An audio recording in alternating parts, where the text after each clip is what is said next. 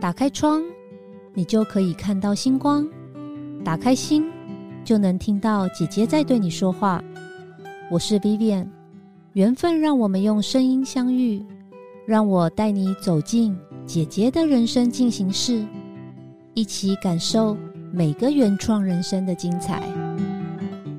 Hello，大家好，我是住在瑜伽里的里长及顾讯搜索的共同创办人 Vivian。我觉得我一直以来啊，自认我的审美观还算不错，但是呢，每每遇到要去陪另一半逛男鞋店的时候呢，我真的给不出意见。但是我觉得男鞋对我来说看起来都差不多。我们的听众都是呃女性为主哦，那我不知道大家有没有跟我一样的困扰，就是陪男朋友、老公或是另一半去逛男鞋的时候，给不出什么建议。那有鉴于此呢，我今天特别邀请到了我的好朋友。林果良品的创办人高玉昌 Gary。Hello，我是 Gary。Hi Gary，今天来谈谈关于男鞋的事情。其实我今天接受到这个采访的时候，我就在想说，哎，算采访也不算是哈，一个对谈的时候，我就想说，哎，今天那位也邀请我上这个节目，我们也可以聊一下男女大不同这件事情。哦，OK OK，你真的有真的用心去讨论，想帮你老公选东西吗？没有，我比较女生根本一点都不在乎男生，不在乎，他只要衣服有蔽体 就可以了。有什么？一 B 体就可以了。对，那至于好不好看，我觉得我会放在我自己身上。哎，会不会是女生？其实对于男生来说，你们是把男生当做是什么样子的一个角色存在？是一个附属品？一个啊？我们好像常在讲多男男生跟女生，很多人想说女生是男生的附属品嘛。对。但是成功的女性背后，男生是什么样的角色？男生就是伴侣啊。对。搞清楚谁是主持人啊？第一题怎么会是你问我？哎，没有啦，第一题。奥斯卡，我们问的第一题是你开始做男鞋的起心动念，不是你还没回答我的问题啊？男生至于我，嗯，对，没有，我就觉得是一个伴侣啊。嗯，我我不会，我从来没有想过附属品这件事，哎，所以他一定要是撑头的，还是他要是聪明的？但是丑没关系哦。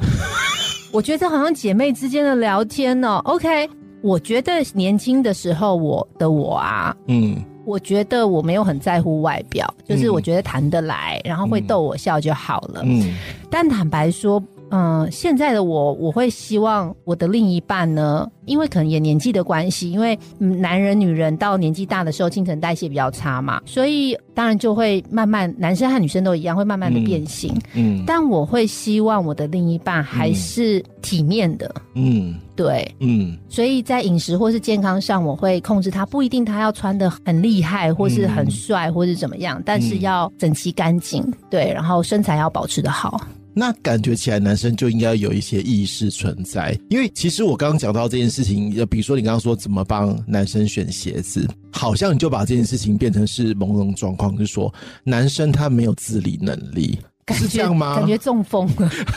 对啊，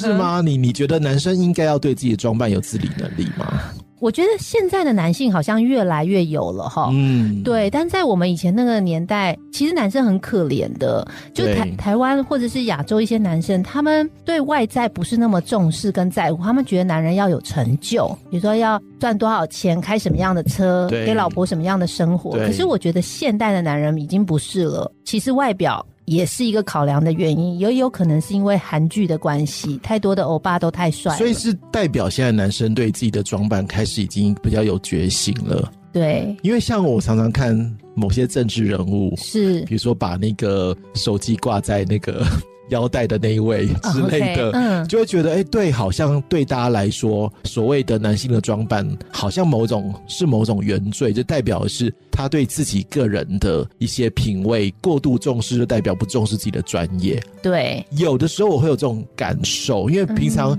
哎，为什么我们在看国外的一些政治人物或是一些领袖的时候，觉得，哎，比如说法国总统，对，他可以这么的好看，然后但还是还是可以很有智慧，这会不会是台湾的？社会对于男性的某一种刻板或是某种要求啊？嗯，有可能，也有可能，我觉得台湾的男性时尚没有走的，没有宣传的这么多。嗯，哦，我觉得其实这是要整个生态系大环境一起去改变跟教育的。那女性可能天生就是因为本来就注意外表嘛，嗯，所以你看很多的服装杂志以前都是以女性为主，然后你不要说大品牌了，有一些。比如说东区的小店，大部分也都是女性的衣服，嗯，可是你很少看到有一些小店专门在卖男装的。男装，我觉得男生刚讲到一个是，到底男生到底对于自己的打扮是基于自己的意识，或者是有时候可能是因为是一个女性朋友的一种附庸，或者说女性朋友的希望能够让我的男士栽的更撑头一点点。因为我觉得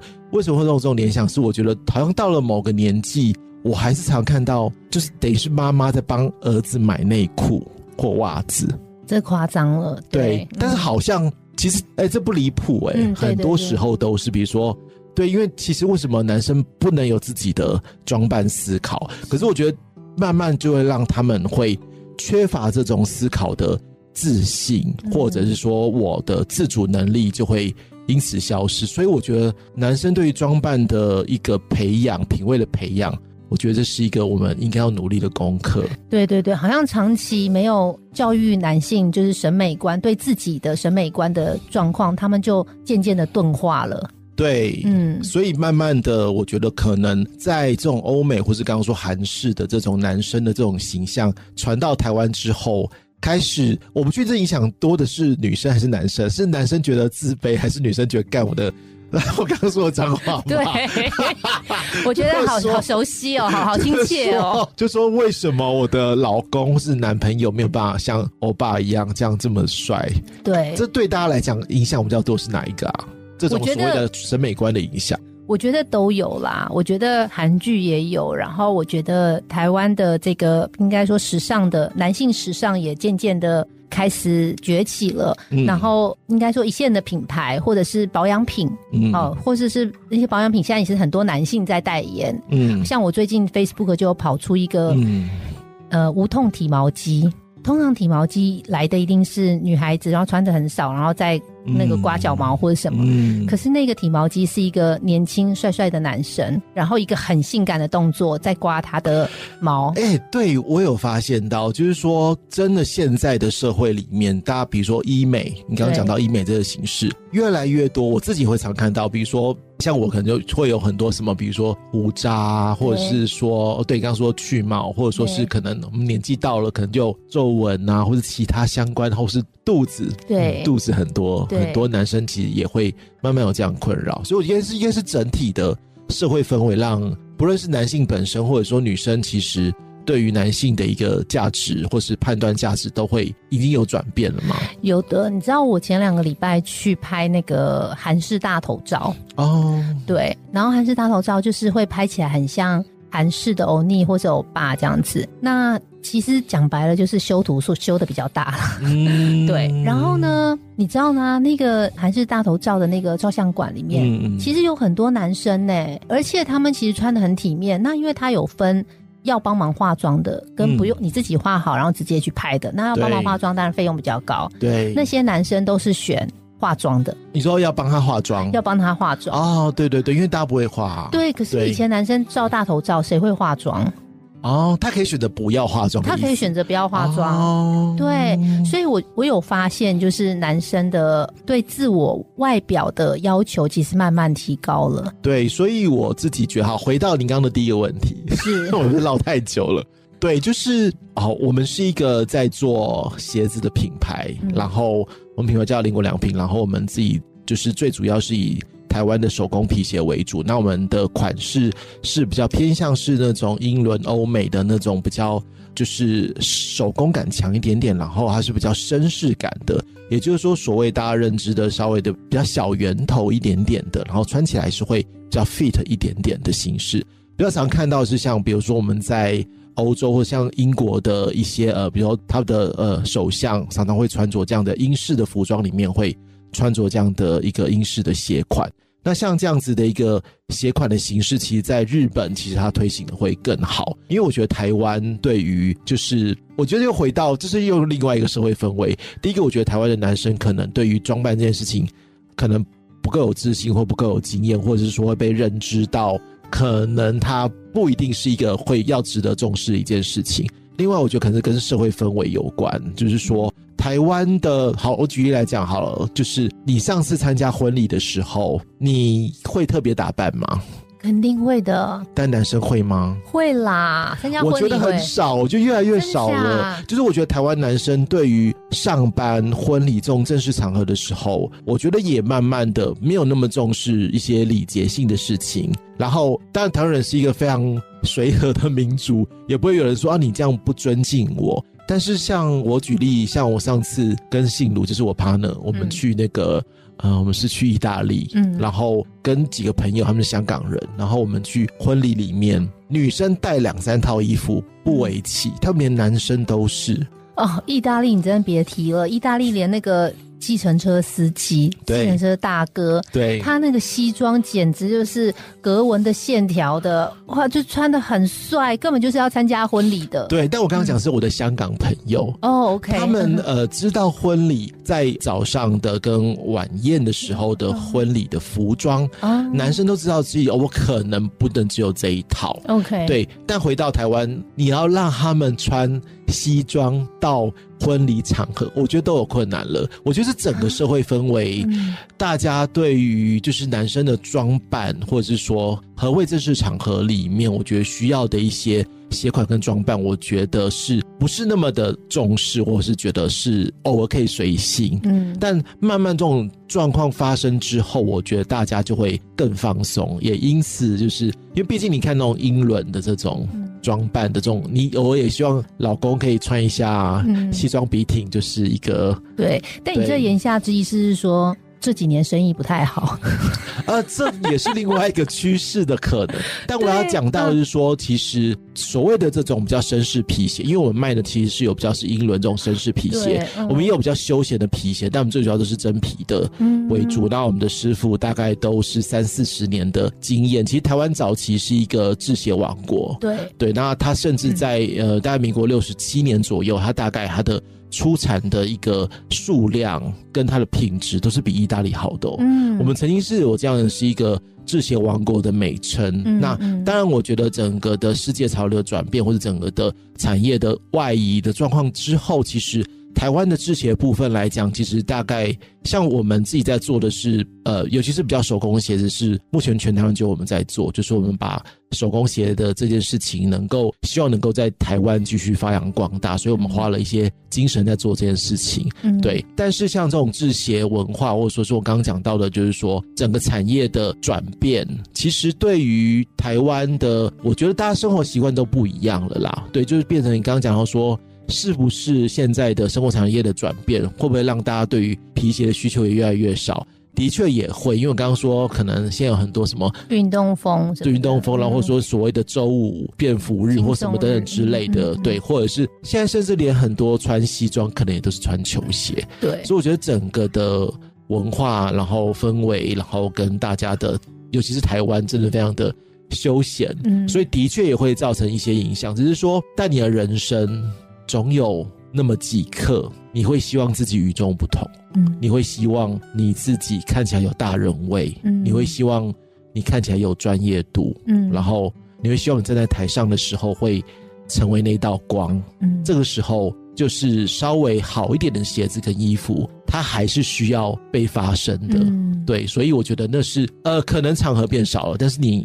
不免有这么一刻，而且那一刻其实当你穿上的时候是是有魔法的。没错，那整个人设会改变，因为我觉得服装其实会影响你当天的，比如说像我在穿套装的时候，我那一天可能就会特别端庄，可是如果穿的比较。运动一点的时候，我可能讲话的方式或动作就会变比较嘻哈，所以我绝对相信哦，服装的包括鞋子会影响你当天怎么样表达你自己。其实我刚刚是开玩笑的，因为 Gary 他们的品牌其实生意很好。那我觉得这个除了他们的品质是大家有目共睹之外，因为我知道你们的鞋是符合亚洲男性的脚，对不对？我如果更精准的说的话，应该符合台湾男性的脚。所以其实我跟 Gary 聊过这件事情，就说为什么很多人他去买了名牌的鞋子，可是他说他穿了打脚不舒服。其实包括女鞋也是一样。所以我们都知道说，不是品牌比较大、比较贵。或是呃，他们非常强调这些精工的这些国外的品牌，就适合我们的脚型，穿起来就会舒服。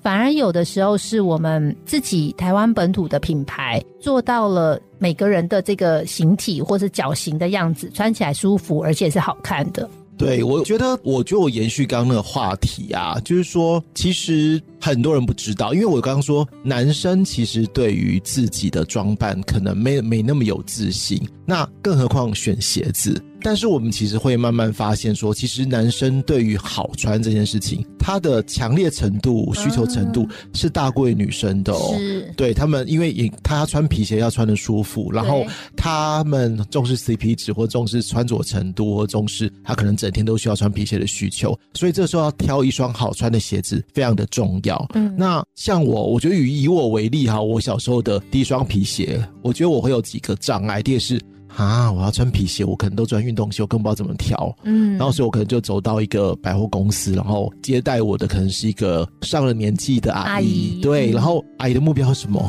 就要你买鞋子。对，她一点都不 care 你穿鞋子穿的舒不舒服，或者漂不漂亮。对，她就说哦，这件，比如我记得非常记得，那时候我看到一个呃，我觉得还 OK 的颜色，可是因为那颜色可能比较特别，然后结果可能就没有我的尺寸，说啊也没关系啦，鞋子你穿大。一号也无所谓啦，嗯，所以后来业绩真的很渴望业绩耶。对，所以后来我穿那鞋之后就穿一次，然后摆一摆之后就裂掉了，嗯，然后那。这种状况是很多，我觉得应该说可以先了解的是，其实台湾人或是说很多人他可能更不知道怎么挑自己的鞋子，所以呃，如果你真的会挑，当然我觉得在百货公司会有很多很漂亮的鞋子，但是第一个你要怎么去试穿这个鞋子，跟你要有没有穿到一个设计脚型的鞋子。那我们在做产业之前，我们有发现说，因为我自己也是呃英国念书，然后在那个时候我就觉得，哎，对，真的英国人真的对于礼节跟他们装扮都。非常的好看，而且非常的注重。对，但回到台湾就发现，哎，台湾没有这样鞋店呢。我是真的那个当下，我真的完全找不到。那时候有阿寿皮鞋、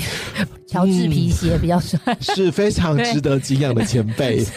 对，那但是就觉得好像没有欧美这种好看的鞋子。但欧美好看鞋里面有一个特色，就是说他们真的比较流线、比较楦头都是比较好看，然后可能是。稍微窄一点点的，可是其实欧美鞋子，尤其是意大利的鞋子，意大利的鞋子呢，它又比英国的鞋子更，它又讲甩。那中文的讲法就它很比较油一点点，它可能就会穿到更尖，然后更 fit。嗯，可是你知道台湾人的脚是亚洲人的脚，其实跟欧美人不一样，是台湾的脚是属于比较厚、比较肉啦。嗯，然后呢，它比较宽，所以你自己可以想象，你当你要去。穿上欧洲的这样的鞋子的时候，大概就只能穿好看一小段时间。那你要磨脚，而且其实欧洲的鞋子另外一个特色是它的皮都比较硬。如果我不知道女生是不是有同样的状况，对对对，嗯，因为他们喜欢挺，但但台湾人完全不同，台湾人的喜好就是我好，他们会有人会觉得，啊，我穿我想像运动鞋一样舒服，或者说有人会觉得说我就是。要穿起来的时候，就是要马上合脚，就是脚鞋子皮鞋要很软，鞋垫要很软，所以其实它跟欧美鞋是非常大的不同的。所以当那个时候我们开始切入的时候，其实我们只是想说，哎，那我们就用他们的脚型去做我们自己觉得好穿的、舒服的鞋子，并且能够是遵循这种欧美的这种。经典典雅的这样形式，我们也不做复杂的款式。我举什么叫复杂款式？举个例子来讲好了。如果你看那个有些爸爸或者是上年纪的那个大哥大哥，嗯，非常喜欢穿有一种鞋款，就是魔鬼毡。对对，你知道吗？你刚刚一直在讲的时候，我就一直跑出那个，就是我以前看到大哥们很喜欢穿的那种，有点圆圆的，然后皮软软的。然后黑黑色的那种，有时叫大方头哦。对，大方头也很经典。对对对，我就一直想象到说，因为你讲到台湾的男性嘛，我就想到说，好像有很多大哥是喜欢选那种鞋款。对，然后就会有魔鬼毡，然后这样的鞋子其实完全不会出现在欧洲的这一套理论里面，就是魔鬼毡这件事情是一个变形的，甚至是台湾某一种特产。对，但是呢，其实如果我们真的去看欧洲人，或者我刚刚讲说最正统那是英国，英国人他穿的鞋子来讲，他其实所有的鞋子这只会分成牛津、德比、孟克、乐福这四款鞋子，他们是最经典的鞋款，也是最正式的鞋款。所以，其他的延伸的东西其实都是某种变形。它当然，我在某些场合可以，也许可以穿得很舒服。可是，它真的要让自己好看，很像有时候你穿西装，它就是还是有一些基本的礼仪、基本的剪裁，必须要得要遵守。所以，它还是只在这样的范畴里面去思考这样的可能性。嗯，对。所以，其实我们也只想要让大家真的可以跟欧美同步到这样子鞋子，可是你是舒服的，是以台湾人的。穿鞋习惯穿这样的鞋子，那也就是因为这起心动念，后来就到我们就经营了十几年到现在。那我觉得，呃，一方面是我觉得我们在做的时候，第一个是教育训练上面必须要去让同样的男生，你刚刚说突破自信，就是说，嗯，我刚刚讲回到我刚刚跟阿姨的那个过程，我觉得男生跟女生不一样，是男生在进入一间店的时候，他不自在程度应该是女生的十倍吧，嗯，因为我要。被人去批评我的可能我的 look 或是我的穿着或是我的鞋子，我甚至我我可能脱掉鞋之后，可能袜子可能破一个洞等等之类的。嗯嗯，我觉得男生真的有一点点的小障碍在面对到这种装扮上面的评头论足这件事情，所以我自己是很害羞不自在。然后阿姨就主导了我的世界，结果就选了一个烂鞋。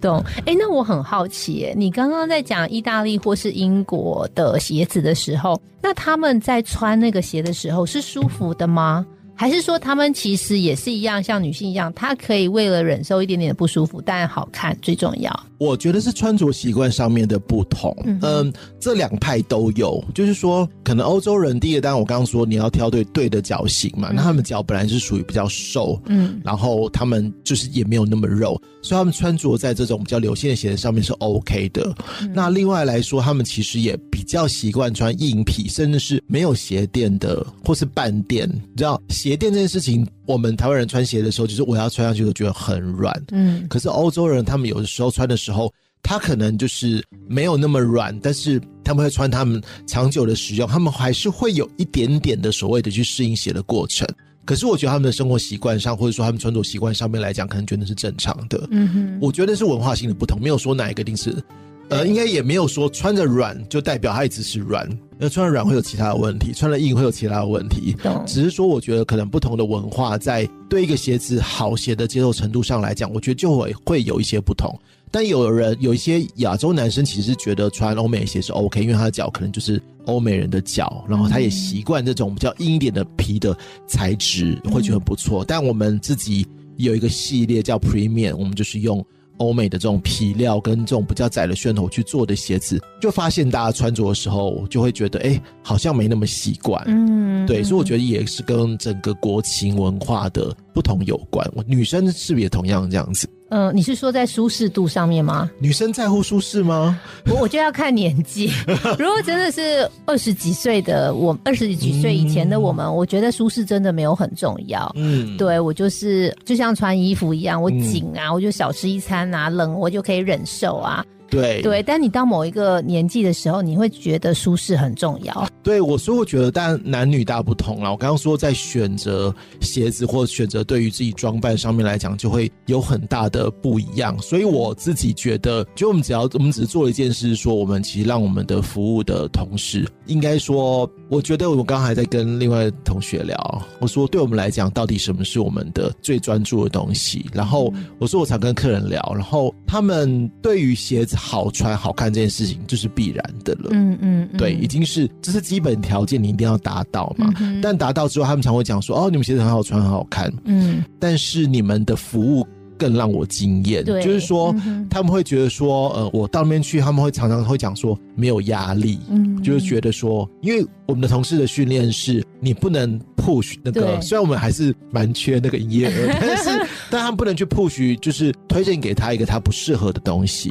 对，而是真的为了他的需求去走，而去推荐他相关的商品。而且其实更多的是，我觉得，因为就是每个顾客状况不一样。刚刚说有人就是我可能像你刚刚讲说，可能自己就化了妆来了嘛，或者自己知道要穿什么。我觉得可能八成女生都比较有这种意识，可是大部分的男生，他的第一双鞋子，你如果可以思考一下，他们会选鞋子的一个时刻的时候，通常都是他人生的重要时刻，比如说面试的时候，然后第一次参加婚礼，或甚至他自己要参加。结婚的新郎，那个时刻都对他讲是多人生一个蛮大的转变。然后他们对于未来是充满了不确定性，跟我也不确定我要怎么让自己变得更好。可是好像大家要这么做，我就这么做。可是他们一点都不了解自己，或者说适合自己的东西是什么。所以我们就会从这个角度里面去真的推荐他。比如说，我们真的从我刚刚讲多四大鞋型。到底你什么场合适合穿什么样的鞋子？那穿这样鞋子代表是什么？然后怎么样是适合自己的？嗯，我们甚至还会准备一个西装，应该说西装裤管本。嗯，因为很多人来，他可能，哎，这我没有来跟你开玩笑，很多人，很多男生。就是穿着短裤来跟我们试鞋。我知道，我刚刚听你讲这一段，我真的其实觉得蛮感动的。因为坦白说，我觉得，因为男性，因为等于说他进到林果良品，他其实不是买一个鞋，他还买了很多的 knowledge。他至少进来的时候，他知道我上班的时候我应该要选什么样的鞋，我去喝喜酒应该要选什么样的鞋。我今天如果是平时的时候，我想穿皮鞋的时候，我应该要买哪一类型的鞋子？因为我觉得鞋子的知识又是另外一个新的领域，而且又是从你刚刚说英式或是意大利那边传过来的时候，它一定是还是有一些规范的规则的。所以他去买鞋的时候，他其实只是不是只是买一个好看跟好穿，他还买到了很多知识。然后再来就是他进来的时候，我觉得男生如果他自己本身对自己的打扮不是那种天生就很有想法的。我觉得你们这样子的服务，其实做的不是一次的生意，因为你如果是硬像那个阿姨一样缺业绩推给他，他就不会再买了，而且穿一次他就不想穿了，对吧？对。但是如果你推给他一双鞋子，是他穿了很舒服，他会一直记得这个品牌，他可能也不会再选别的品牌了。对，我们发现其实我们很多客人到最后都跟我们的伙伴变朋友。对对，因为他们可能我们就不会去非常哈 sale，然后我们更多的是教导他相关知识性的东西，因为我刚。刚说他一定是紧张或是忐忑不安，甚至觉得，哎，我可以进这样的店吗？我们这有客人就说，我就是一个阿仔，我进这个店我会被人家瞧不起。嗯，对，真的有这种心态，或者是他根本不好意思走进去。对对对，所以当然刚刚讲说，你的回到一开始讲说，哎。怎么女生怎么帮男生挑选？很多人当然就是跟着女朋友进来，因为他们对自己的打扮可能没有，应该说很多时候是没有想法。嗯，那反而因为女生她接触到的一些时尚的东西更多，或是她期望她男朋友是欧巴，所以她可能会有一些期待。但男生自己就稍微的比较不确定。那这时候我觉得就是我们的伙伴就会是他很好的朋友，就是他可以真的提供给他相关知识，在短期之内，坦白讲，像。大家对运动鞋可能更知道要怎么穿它、怎么洗它、怎么保养它。可是鞋子，因为它是真皮的，它有更复杂的一些状况存在。所以刚刚讲到说，我们的专业知识除了我们刚刚介绍你什么场合穿什么样的鞋子、什么样鞋型、什么样的皮料，那甚至到最后我们会再把保养的东西也摆进来，就是说。呃，像我们的鞋带穿大概六到八个月，我们的跟我不知道女生应该也有类似的状况，就是说有个东西叫天皮，还是在你的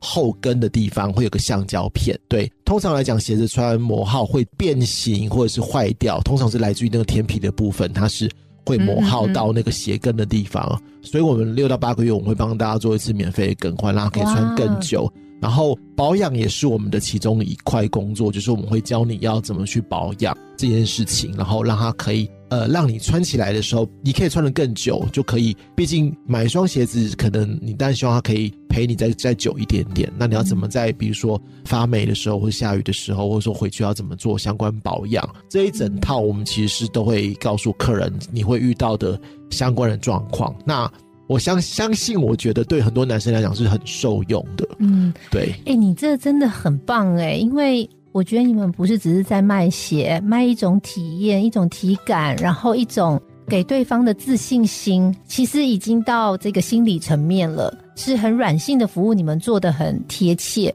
所以我刚刚其实就想到说，因为一般男性他可能要去进那个鞋店，他不好意思，他就会找女朋友或太太陪他进去。然后女朋友跟太太，其实像我好了，我就没有办法给对方建议，因为如果他今天穿的是短裤进去，或者他穿的不是西装裤进去，其实我也不太会挑男鞋。但是我觉得，如果今天进到林果良品，我们就可以坐在旁边划手机了，因为你们的同事就可以教育他，然后呢，还可以帮助他找到最适合他脚型，然后他什么样的场合适合他，然后他也开开心心，然后另一半也开开心心。对，我们之前曾有想过，就有一个遛老婆区，把它摆到旁边去，是是是，然后给他泡个咖啡茶什么之类的。对，我们的确进来是有咖啡的啦。哇，对对对。所以的确是，就是我觉得可能男生看女生的角度跟男生看自己的角度也不一样，但我还是觉得，毕竟这个东西是穿在自己身上的。就是说，嗯，比如说我常常被访问说，到底什么样才叫有品味，或怎么样才叫做绅士？我还是觉得，不论怎么样，最后还是回到个人，到底你自己想要什么样的东西？对，然后。你自己能够习惯，或是能够舒服自在的去驾驭你自己的服装，我觉得那才是最重要，才能够自己觉得喜欢，那或者自己开始有意识的去注重到我的生活品味，就那一瞬间，你才自己打开了那个品味的开关之后，它就随之而来就是一一个过程。比如说，我常会会讲说，哎，我们有多有些男生来我们这边，他可能一开始不熟，然后后来买了一双皮鞋。然后我们常常看他们的过程比如说他买一双皮鞋之后，哎，那我是不是应该也要买一套合身的裤子跟衣服？然后再来，我是不是也要买一个适合自己的包包？对，就慢慢他开启了另外一个人生，就觉得啊，原来。我值得，男生也是值得的。对，然后我知道你们还有袜子，对不对？皮鞋配袜子也很重要啊，它就是对对对嘛。其实说实在的，男生很无聊，就说男生服装啦。是，对。他如果我说真的，在一些正式场合里面，通常来讲。我简单讲一下色彩学好了，就不确定，因为女生一定比我懂都很多。但是我如果现场有那个就是男性的听众的话，或者是准备要改造自己家里的 的那个男性的那个的听众、女性的听众的话，我就可以大家理解一下。就是说，通常男生来讲，如果在呃，通常会这样分，以色彩学来讲，在越正式的场合里面，你要穿着越深色的鞋子。跟深色的西装，对，那通常来讲，如果这样整体搭上去之后，你也会变得很无聊。通常现在我坦白讲，现在已经没有什么场合需要穿全黑的，除非你去某些特定的场合。对对，所以通常我们都会建议说，第一个，当然，如果你真的场合你真的有需要穿到全黑的。那男生够能够变化的地方是有几个，第一个是领带，嗯哼，对，然后皮带偶尔也可以稍微跳一下，好少哦，对，然后再来的话就是袜子，嗯，那袜子什么时候需要被看见？这坐下来吗？这超级的，就是非常男生那么的内敛。通常来讲，你平常如果你穿鞋的时候，你的裤管一定要盖到你的鞋子。但刚刚讲说，对，坐下来，人生坐在坐下来的时间有多长？但是呢，我们会发现几个现象。第一个，呃，有人穿着可能自己是比较呃没有那么好看的袜子，然后刚好不是有一种很很适合是很像怀袜，嗯哼，那以怀袜那样的形式来讲，因为它的高度，它大概就是你站的时候裤子盖下来是没问题的，但只要你坐下来，你就会露出你的小腿肚，对，然后在在欧洲在英国来讲是非常的没有礼貌。哦，而且是非常的粗俗。嗯哼，对，所以你一定要让你的袜子盖过你的肌肤，也就是说，传统的绅士袜来说，你一定要让它拉起来的时候，绝对是要盖过小腿肚，甚至有人会到膝盖大概稍微下来的一点的地方。那已经要踢足球的感觉吧？对，但是但是应该说，我觉得如果没有要求到要到这么高，但起码你要让你自己坐下来翘着二郎腿的时候，你露出一点点的袜子。我讲这是皮鞋哦，你当穿运动鞋可是另外一种形式。我刚偷看了一下你一下，哎，但我跟你讲，你刚刚我我我我想打个岔是说，我觉得男生穿就是比较正式的裤子的时候，露出的那个袜子好看的话。我本身会加很多分诶，对我刚刚讲的还没讲完嘛，就是说，如果说你可以透过刚刚讲颜色呼应，如果你是整身都是黑色的，那你透过领带跟袜子的呼应，那就是一个很跳的事情了，是就 OK 了。那当我们会通常都会鼓励大家说，因为你穿黑西装几率不高，你可能穿黑呃，可能穿灰色、蓝色更多。那灰色、蓝色穿着的时候，我们就完全不建议他穿黑色的鞋子，比如说你可以穿。咖啡色的或者其他浅色的焦糖色，或者是甚至是更跳一点的蓝色或者是灰色这样的鞋子，对，让他感觉起来不要那么的严肃。那当然，我觉得一样，我觉得女生也很有一样状况，是你身上的颜色不要超过太多，这个应该是基本大家会，不然很像圣诞树。但男生可能不知道啦，所以我觉得应该说，再怎么在穿着上面去把这些颜色去做一个简单的呼应，只要守住这件事情的时候，其实就会你突然间就就就会那个品味感就会出来。所以我觉得品味应该是从生活的小细节展开的，然后当你展开来之后。你注重生活的每一个细节之后，我们也许可以再延伸到更多在生活的品味啊，或成为一个就是让别人觉得是 better man。对对，哎，我觉得今天这集很棒哎，我本来其实只是想要聊聊男鞋，但我觉得我聊到了是我们整个台湾的这个男性的美学文化。好，之前在退步或者在进步，我蜕变啊，跟进步，然后其实也让我学习到说，其实男鞋有这么多的不同。然后最重要的是，我跟 Gary 认识这么久，虽然我进过你们的店啦，可是因为我我是女生，所以我没有体验过那个服务。嗯，哦，对。但是你今天这样讲之后，我觉得你们真的很用心，就从硬体一直到软体，甚至到我觉得它其实已经是在提升台湾男性的自信心。对，对不对？我们是男性救星，但是我们有卖女鞋哦，还是要讲一下。对对对，我们女鞋卖的大概是我们大概三成，还是有些女鞋我因为就是我们。每次陪男生来的女性的顾客，就会一直敲完说我也要有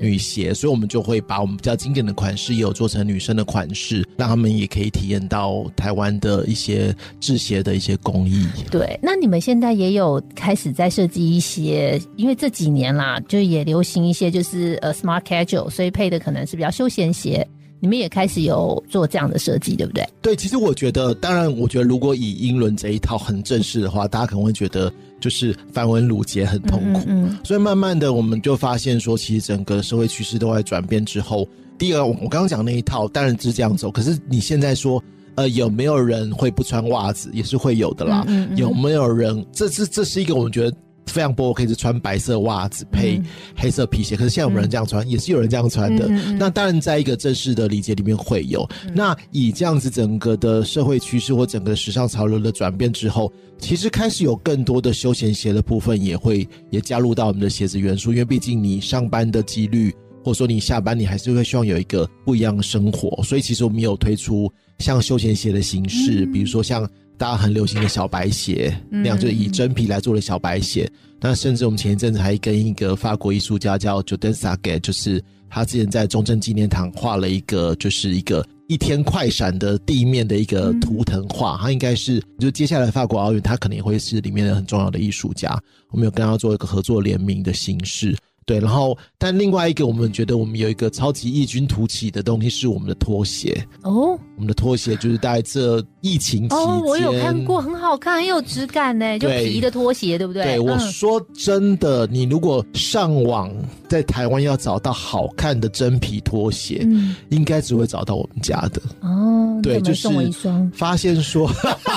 没问题，开玩笑。后来发现说。对我刚刚讲说品味这件事情，它从你工作上面慢慢就延伸到你的生活里面，所以那时候的概念也是希望说，哦，对我如果回到家之后也没有一双好穿的拖鞋，可以把这个品味继续延续下去。所以我们的皮拖鞋就是在这几年，呃，像比较有名，像我们在友爱街饭店，在台南的一间饭店，然后。慢慢有更多的饭店，他开始觉得说，我可能要更重视环保议题。就是现在七月开始，就台湾的那种饭店的一次性的抛弃性的东西，都其实是都会禁止的。所以开始有些饭店开始会觉得环保永续是他们重要的一件事情，就会给我们采买我们的皮革拖鞋，然后让客人就可以穿着好的拖鞋，但是又不用一直去抛弃它。坦白讲，纸拖鞋。一年的销售，一年的那种使用量，它对于地球的伤害其实很大的。对，要砍好多树。对，所以其实这就是一个整个的环保议题的崛起，然后以及大家更重视生活品味的人，可能会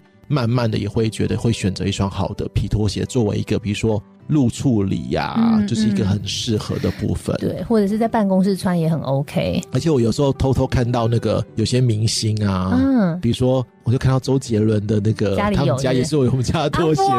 但没有没有，我这是我们看到也不能说啦，因为毕竟对对对，就是他自己的喜好这样子。很棒很棒。对对对，嗯，我觉得这一集真的很棒哎，因为访谈的内容完全没有照着访纲走，可是我们又谈出了，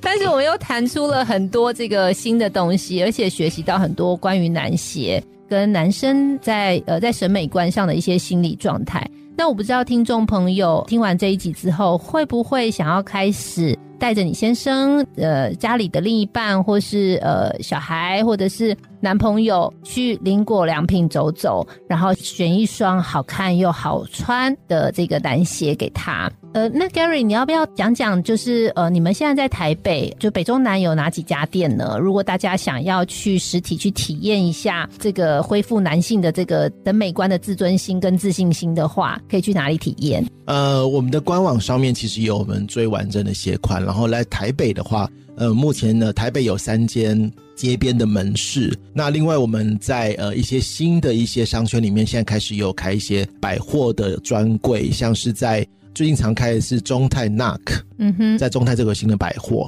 然后另外成品的大直那位，对大直那个对，然后另外在成品的玉龙城，OK，最近在新店这边有个新的店面，然后我们这边就是有一个专柜在里面。那台北我们有三间门市，在刚刚说两间专柜，然后台中我们也有。一间门市，那最近希望三月的快小米也在，嗯，然后高雄我们的在那个汉神巨蛋目前也有做一个快闪，所以就北中南大家都有一些据点可以让大家去选择自己想要的鞋款。那台北的呃，除了在百货里面的三家门市在哪里？呃，台北的话，我们在中山呃双中山双联那边，然后在。另外，在那个松烟松烟那边还有东门，对，这三个地方刚好就是有三个地方都是有我们的不同的店型，嗯，都是蛮好到达的地方，对，都捷运附近而已。OK OK，然后呃，Gary 现在也有在主持一个 Podcast，然后呃是在谈呃男鞋跟男性的心理学，我觉得很有趣。那你要不要介绍一下你 Podcast？没有锁定在男生啦，哦，我们的主题叫足下人生，嗯，因为我们全部是做鞋子的，就但就像刚刚 Vivian 讲，就是说，其实